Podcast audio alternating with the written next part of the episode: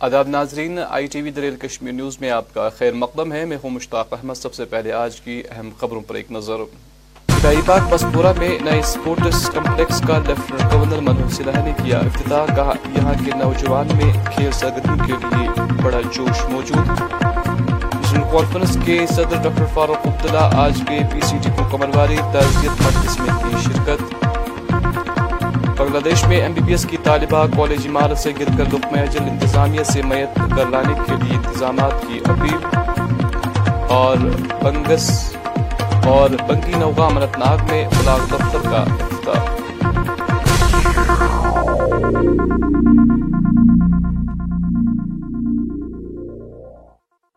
اور ناظرین، اب خبروں کی تفصیل۔ آج گاندربل ضلع کے پسپورہ الہی اباغ میں حال ہی میں تعمیر کیے گئے اپنی نوعیت کے پہلے انڈور سپورٹس کمپلیکس کا جموں کشمیر کے لیفٹنٹ گورنر منوج سنہا نے باضابطہ طور پر افتتاح کیا۔ مذکورہ سپورٹس کمپلیکس نئے طرز پر تعمیر کیا گیا ہے۔ اس موقع پر لیفٹنٹ گورنر منوج سنہا نے کہا کہ وادی کے نوجوانوں میں کھیل سرگرمیوں کے لیے کافی جوش جذبہ پایا جا رہا ہے۔ زمانہ بیت گیا۔ آج آپ نے دیکھا کس طرح سے نوجوان یہاں اتساہ میں ہیں۔ اور یہاں کے نوجوانوں نے اسپورٹس کے فیلڈ میں کیول جموں کشمیر کا نہیں دیش کا نام روشن کیا تھا۔ اور پرشاسن ہمارا پوری شدت کے ساتھ یہاں کے نوجوانوں کے کھیل اور روزگار کے لیے ہر پرکار کی سویدھا اپلبدھ کرائے گا۔ خاص طور اسپورٹس انفراسٹرکچر مزید بڑھانے کی کیا کوشش کی جائے گی؟ آپ نے کہا کہ اسپورٹس پالیسیز میں گیزٹ اور نان گیزٹ پوسٹ بھی انکلوڈ کی جائیں گے۔ اسپورٹس پالیسی ہم نے بنا دی ہے۔ دو ہزار چودہ میں ہائی کورٹ کا ایک اسٹے تھا۔ تب سے کوئی نیوکتی نہیں ہوئی۔ اور ہم نے وہ پروسیس پورا کر لیا ہے۔ نان گزٹر اور گزٹڈ پوسٹ پر بھی ہم اسپورٹس پرسن کو جنہوں نے نیشنل اور انٹرنیشنل لیول پر یوگدان دیا ہے اپائنٹ کرنے جا رہے ہیں۔ نیشنل کانفرنس صدر اور member parliament doctor Farooq Abdullah آج پی سی ڈی پو کمرواری گئے، جہاں انہوں نے مرحوم غلام نبی میر کے لواحقین سے تعزیت کا اظہار کیا۔ مرحوم کل اس دارفانی سے کوچ کر گئے اس موقع پر نیشنل کانفرنس صدر کے خبرہ عرفان شاہ اور دوسرے پارٹی کارکن بھی موجود تھے موصوف نے یہاں مرحوم کے حق میں دعائیں مغفرت اور فاتح خوانی بھی کی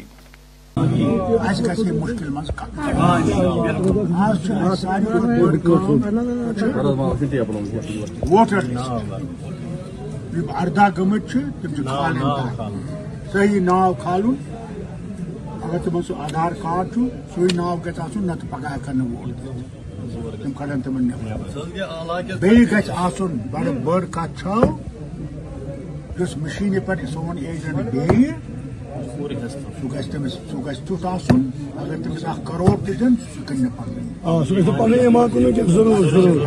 کر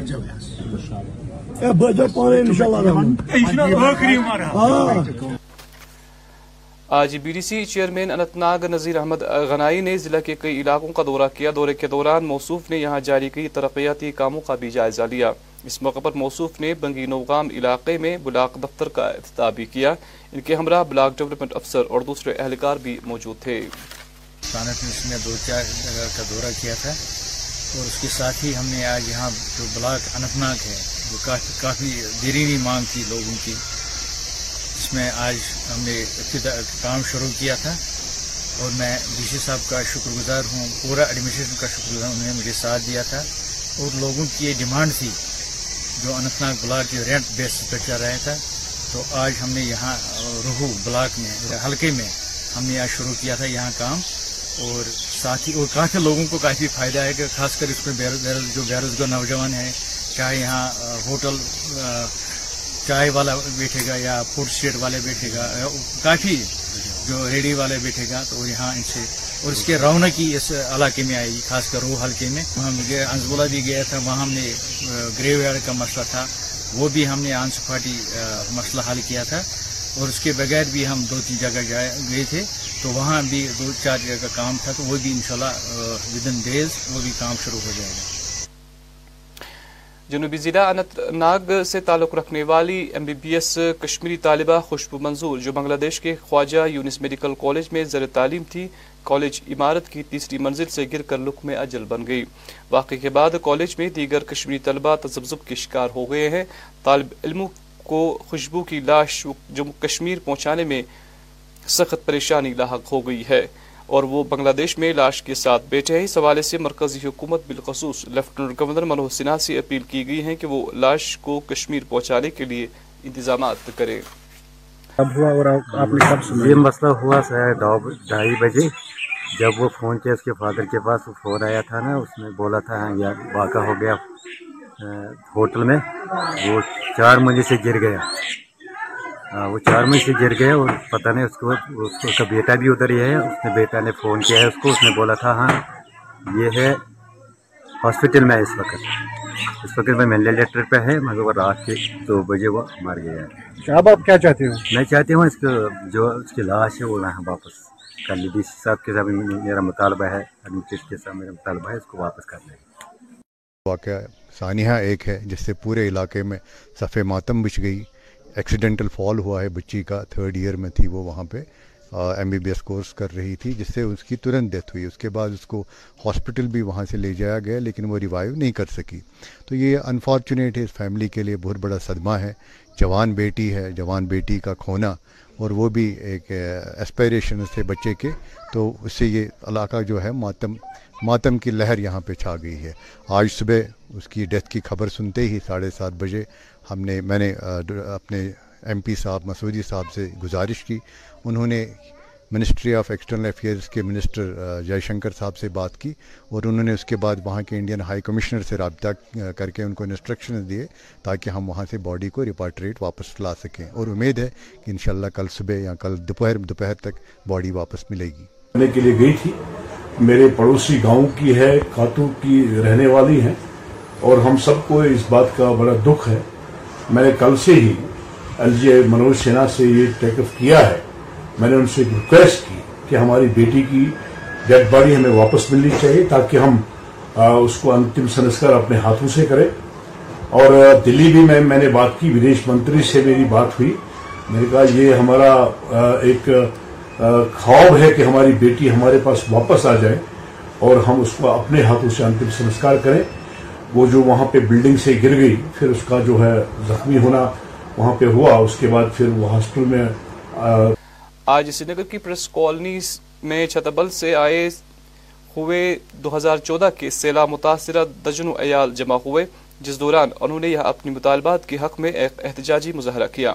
اس موقع پر مظاہرین کا کہنا تھا کہ جہاں آٹھ برس پہلے انہیں دو ہزار چودہ کے تباہ کن سیلاب سے کافی زیادہ نقصان ہوا ہے، تاہم اتنے برس گزرنے کے باوجود بھی ان کے مسائل جو کہ تو ہے Abdul Qayyum Khan, J K public welfare committee چھتابل کی طرف سے میں یہاں کی وساطت سے میں یہاں آپ سے عرض کر رہا ہوں کہ ہمارا ہے فلڈ ریلیف کا مسئلہ۔ ہم نے پیسے لیے ہیں، کچھ پیسے بقایا جاتے ہیں، جس کے لیے ہمیں یہ ایک المیہ ہے۔ ریلیف کے لیے ہمیں کورٹ میں جانا پڑا۔ کیونکہ لوگ کیونکہ یہ ڈی سی آفس کی ڈسٹرکٹ ایڈمنسٹریشن سری نگر کی کوتاہیوں کی وجہ سے ہوا۔ اور ہمیں باضابطہ طور عدالت عالیہ نے حالیہ گزشتہ مہینوں میں ایک آرڈر دیا۔ ہم چاہتے ہیں کہ وہ لاگو ہونا چاہیے۔ ابھی تک وہ لاگو نہیں ہوا۔ اس سلسلے میں ہم نے اسٹیٹ کی سبھی اکائیوں اور گورنمنٹ آف انڈیا کی سبھی اکائیوں کو باخبر کیا ہے۔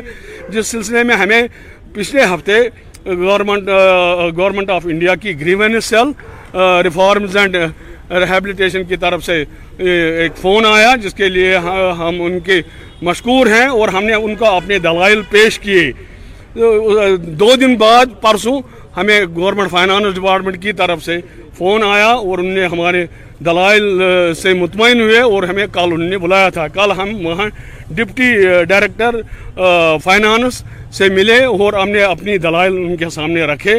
ہم چاہتے ہیں کہ عدالت عالیہ کے احکامات کو لاگو کیا جائے اور جو اس میں غفلت جاری ہوئی ہے، یہ آئندہ نہیں ہونی چاہیے۔ کیونکہ سبھی جو یہ متاثرین ہیں، ان نے بینکوں سے لون لیا ہے۔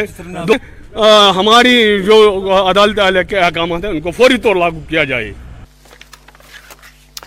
ضلع کپواڑہ کے تحصیل واگورہ میں آج سول سوسائٹی متعلقہ پولیس اور سکول بچوں کی جانب سے ایک مشترکہ کارروائی کے دوران کئی کنال اراضی پر پھیلی بنگ کی فصل کو تباہ کیا گیا۔ اس موقع پر سماجی کارکن اعجاز احمد بھی موجود تھے۔ علیکم جو ہم نے یہاں پہ گورنمنٹ بوائز مڈل اسکول کے سراؤنڈنگس میں کچھ جو پلانٹس اگے ہوئے ہیں، ان کو ہم نے ڈسٹروائے کیا اور ہماری کوشش یہ ہے کہ جو ڈرگس ہے، جہاں بھی یہ پائے جائیں، ہم ان کو ڈسٹروائے کرتے ہیں اور ہمارے ساتھ ڈیو واگورا صاحب، ان کی پوری ٹیم آئی ہوئی تھی۔ اور سوشل ایکٹیوسٹ اعجاز صاحب بھی ہمارے ساتھ تھے اور اس کے علاوہ اسکول کے اسٹوڈنٹس نے بھی اس میں پارٹیسپیٹ کیا اور ہماری یہی کوشش ہے کہ ہم اپنے سوسائٹی کو ڈرگ سے پاک کریں اور ہماری یہ کوشش جو ہے وہ آگے بھی جاری رہے گی۔ Thank you Jammu Kashmir national peoples front نامی نئی تنظیم کی جانب سے آج پارٹی کا پہلا کنونشن سری نگر کی شہری کشمیر پارکس میں منعقد کیا گیا، جس میں پارٹی سے وابستہ درجنوں کارکنان اور دوسرے لیڈروں نے شرکت کی۔ کشمیر نیشنلسٹ پیپلز فرنٹ کا کو فاؤنڈر ہے پریسیڈنٹ ہے فاؤنڈر پریسیڈنٹ ہے شیخ مظفر صاحب آج کا فنکشن یہ ہے آج کا فنکشن یہ ہے کہ جسٹ پندرہ دن پہلے الیکشن کمیشن نے Jammu Kashmir nationalist peoples front کو فارملی رجسٹرڈ کیا ہے آفیشیلی تو ہم لوگ اسی اس میں کشمیر کے جتنے کاریہ کرتا ہیں Jammu Kashmir nationalist peoples front کے وہ ہم سب لوگ ایک جلسے کے فارم میں ایک دوسرے سے مل رہے ہیں۔ الیکشن کی تیاریاں الیکشن کے بارے میں اس جلسے کے بعد ہماری کور کمیٹی کی میٹنگ ہوگی اس میں ہم لوگ ڈیسائیڈ کریں گے۔ تو ہاں؟ پھر آپ پریسیڈنٹ ہیں شیخ مظفر صاحب؟ تو کیا کیا بتائیں گے؟ Of our party is corruption free Jammu Kashmir, violence free Jammu Kashmir and drug addiction free Jammu Kashmir. دیکھیے اس بارے میں میں آپ سے یہ بات بتاؤں گا کہ وہ بہت پرانی پولیٹیکل پارٹیاں ہیں کوئی سو سال کی ہے کوئی نبے سال کی کوئی پچہتر سال کی کوئی بیس سال کی ہے تو لیکن ہماری جو پارٹی ہے یہ this is the party where the young people have now join in politics نئے بچے نئے لوگ ہماری پارٹی میں شامل ہوئے ہیں۔ First generation first generation is now in politics and we will absolutely save from we will absolutely save the Kashmir from the clutches of these people they have always exploited not only India, they have exploited Pakistan, they have exploited Jammu and Kashmir people. Now the uh, days have gone. اب صاف ستھری یہ صاف ستھری campaign ہوگی صاف ستھرا election ہوگا صاف ستھرا آج پاکستان کے مقبوضہ کشمیر کے مظفر آباد علاقے میں محکمہ بجلی میں کام کر رہے عارضی ملازمین نے اپنے مطالبات کے حق میں بھوک ہڑتال شروع کی مذکورہ احتجاجی ملازمین سرکار سے مطالبہ کر رہے ہیں کہ انہیں جلد از جلد متعلقہ محکمہ میں مستقل کیا جائے ادھر مقبوضہ کشمیر کے قائم مقام وزیر اعظم سردار تنویر الیاس نے پاکستانی حکومت سے فلفور فنڈز واگزار کرنے کا مطالبہ کرتے ہوئے دھرنے پر بیٹھنے کی دھمکی بھی دی ہے۔ ہمارے بچے بھوک سے ہلاک ہو چکے ہیں۔ اس وقت بھی میرا ایک بچہ یقین مانے بیمار ہے بھوکا پڑا ہوا ہے۔ رات کو اس کو کھانا نہیں تھا دو دن سے اسکول نہیں گیا۔ میں نے اپنے بھائی سے فیس لے کے اس کی اسکول کی فیس بھری ہے۔ بتائے ہم لوگوں کا کیا قصور ہے؟ اس محکمے کی ہاتھ ہماری یہ دیکھیں، ہاتھوں کی ٹانگیں دیکھیں، ہماری یہ دیکھیں، ہمارا کیا رحیم ہم ملازم محکمہ برقیات کے ورک ملازمین دو ہزار چار سے لے کے دو ہزار بائیس تک، جن کا دو ہزار دس میں پچہتر فیصد کوٹا آزاد کشمیر سیکٹریٹ سے جاری ہوا، برقیات سیکٹریٹ سے جاری ہوا، دو ہزار تیرہ میں چیف انجینئر برقیات کے حکم پر سنیٹی لسٹ بنائی کی واسطائی ملازمین کی، جس میں اٹھائیس بندے شمار تھے۔ اٹھائیس میں سے بارہ لڑکے محکمہ کو خیر آباد گئے گئے۔ چار لڑکوں کی شہادت ہوگی محکمے کے اندر ڈپارٹمنٹ کا کام کرتے ہوئے۔ پولو کا افیسران کا ذاتی کام یا ان کی لائنوں کا کام کرتے ہوئے شہید ہوئے۔ جن کی شہادت کے بعد ان کے وہ رسا کو ایک ایک ایڈجسٹمنٹ بھی دی گئی۔ سرکاری خزانے سے پچاس پچاس لاکھ، پچیس پچیس لاکھ روپے دیا گیا۔ کیونکہ اس محکمے نے ایک روایت بنا لی ہے، جب تک ورچہ چاہے شہید نہیں ہوگا، اس کو کسی قسم کی نہ پوسٹ ملے گی، نہ ہی اس کی کسی قسم کی کوئی ڈیمانڈ منظور ہوگی۔